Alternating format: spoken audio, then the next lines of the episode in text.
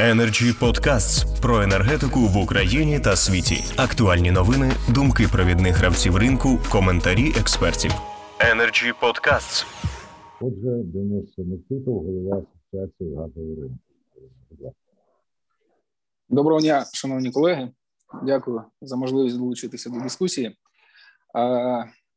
Дуже багато вже е, складних проблемних моментів було озвучено. Я хотів би розпочати е, ну, з самого початку цієї дискусії.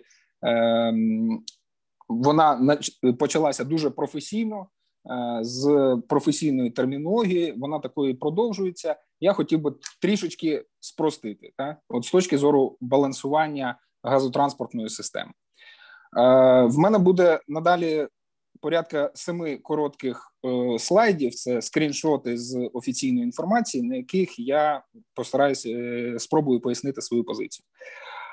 Е, повертаючися до спрощення ситуації, коротка просто метафора. Уявіть собі, я от мешканець багатоповерхової будівлі. В мене мій сусід зверху забув закрутити запірну арматуру на водопостачання і поїхав щось прорвало, мене почало топити. Е, далі він приїжджає, і я йому можу виставити два рахунки. Е, або рахунок, виходячи з того, що мене тут рятувало МЧС і усувало причини цього затоплення, або рахунок на певний там косметичний ремонт, або в мене взагалі нічого не відбулося. Я просто там витер ганчіркою крапельки води, і все нормально. Так? Е, я хочу перейти одразу до слайдів. Тут питання трішечки зачіпало, зачіпалося вже е, попередніми спікерами. Я би отак, от зобразив е, газотранспортну систему як певний балон і режими операційні режими його функціонування. Тобто є зелена середина, да, де системі нічого не загрожує, є певні відбори і подачі, але немає жодної необхідності балансування системи. Да? І є там жовті і червоні зони, коли дійсно систему потрібно балансувати. Що таке балансування системи взагалі? І до виставлення, тобто, це е, якби перша причина і основа для всіх цих астрономічних сум. І важливо розуміти, чи дійсно система, те, що зачіпав Артем, і те, що зачіпав вже Андрій Мизовець, чи дійсно система взагалі балансувалася? Бо як європейський регламент 312, який в нас транспоновано з грудня 2019 року, так і кодекс нашої газотранспортної системи каже про одну важливу річ: що оператор ГТС за результатом вчинення балансуючих дій, тобто фактично по-простому, от скільки він витратив на рятування системи для того, щоб вона е, існувала в нормальному операційному режимі, да?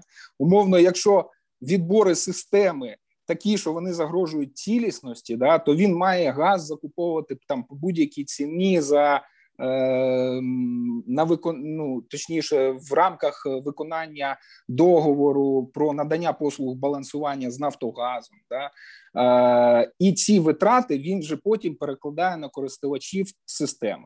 Що ми бачимо за результатом балансування? Це я не маю на увазі рахунки, які сплачувалися із замовники, але а от саме балансування, тобто цей первинний факт е, за результатом 2020 року. В нас немає основного це звіту, який оператор газотранспортної системи на виконання вимог кодексу газотранспортної системи мав оприлюднити е, протягом 60 днів з моменту закінчення року, в якому його йому надавалися послуги балансування системи. Його просто немає. Да? Тепер наступний етап, е, щоб просто підтвердити, що це не, не якісь там мої особливі думки, а що це так вважає сам оператор. От презентація замовникам послугам е, послуг транспортування, тобто трейдерам, постачальникам е, в листопаді 2020 року, власне, да? Тобто оператор ГТС сам каже, що йому треба визначити необхідність здійснення балансуючих дій, і вже далі потім він вчиняє ці дії, і ці дії потім просто алокуються. Витрати на ці дії алокуються на замовників послуг, які допустили негативні чи позитивні дисбаланси. Якщо цих балансуючих дій в принципі не було, то витрати замовників, виходячи з е, оцієї нормативної бази, яка е, е, яка передбачає мінус 20% до ціни викупу, плюс 20% до ціни продажу не має бути. Тобто, це дійсно астрономічні цифри, але це цифри, які за результатами 2020 року не підтверджені. Наступний момент. Дивіться, от якщо ми візьмемо зараз офіційний веб-сайт оператора ГТС, да, от у нього існує шість цін. Причому дві ціни, які існують на викуп газу у замовників, да, і на продаж газу замовників. Зрозуміло, Андрій вже сказав про різницю в цих цінах з урахуванням цих от штрафних величин коригування. Але чи можуть от ці от дві базові ціни існувати одночасно? Чи може система е, балансуватися в одній добі і з точки зору е, позитивних небалансів, і з точки зору негативних небалансів? кожній газовій добі не може існувати оці дві різні ціни. Тобто, система або її цілісності загрожує те, що ідуть відбори, і відповідно цій системі не необхідно цю систему необхідно наповнити газом, і тоді ця буде ціна. От ця о, лише одна ця от базова ціна, від від якої будуть е, рахуватися величини коригування. Або систему просто розпирає від подач газу, і відповідно теж має бути оця от одна базова ціна, і для цього необхідно визначитися, от е, в якому стані перебуває газотранспортна система в кожній газовій добі. А цієї інформації немає наразі публічно, на відміну від е, практик європейських, е, жодний замовник послуг транспортування. От я вам приведу приклад про те, що вже на те, що вже Андрій Мізовець вказував. Да? Е, і Артем Компан безпосередньо. От січень 20, 28 е, січня 2021 е, року. Да, це платформа прозорості оператора ГТС, негативні і позитивні небаланси. Да? Тобто, фактично, замовники послуг транспортування самі збалансували систему. Самі збалансували систему, чистий небаланс. Згідно даних цієї платформи, складає 300 тисяч. Скажіть, будь ласка, при нашому ем, е, при нашій потужності труби чи 300 тисяч можуть встановити загрозу цілісності газотранспортної системи? Не можуть чи вчинялися балансуючі дії? Ну факт, що вони не вчинялися, що нічого не відбувалося, що не відбиралося там 2 мільйони позитивних небалансів, і не подавалося в систему 2,6 е, мільйонів негативних небалансів. Але замовникам послуг транспортування виставлені рахунки, наче ці послуги надавалися. А ті а, а ті рахунки вони не можуть просто там бути взяті з потолка.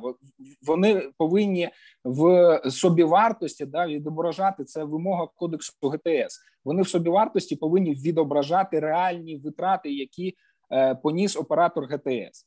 Е, Наступний короткий слайд, просто для підтвердження проблематики. От у нас є е, питання нейтральності балансування. Да? Це знову ж таки сайт оператора газотранспортної системи. Дивіться, от е, в червоному прямокутнику е, доходи, отримані оператором ГТС від е, пов'язані з купівлі продажу, тобто це з, операціями з Нафтогазом. Да, там стоїть нуль. У випадку, якщо в цьому місяці існували, припустити, що існували існував факт надання послуг балансування, тут не може існувати нуля. Да, Чому тому, що відповідно до цієї інформації, да, оператор ГТС е, мав негативні е, позитивні, точніше, небаланси на 63 мільйони. За цих 63 мільйони е, у е, безпосередньо замовників послуг транспортування газ викуплений дешевше на 20% від, від, від тієї базової ціни. викуплений він ким за договором на послуги балансування. Він викуплений Нафтогазом. Отже, оператор ГТС мав за цей е, е, проданий газ е, сплатити певні кошти, і вони мали бути відображені от е, у тому звіті про нейтральність балансування. але ми бачимо, що його немає. Тому фактично е, замовники послуг транспортування. В порушення код, ну, по перше, європейського регламенту, який у нас транспонований, кодексу ГТС, типового договору на транспортування, вони фактично не володіють інформацією, чи балансувалася система, чи ні.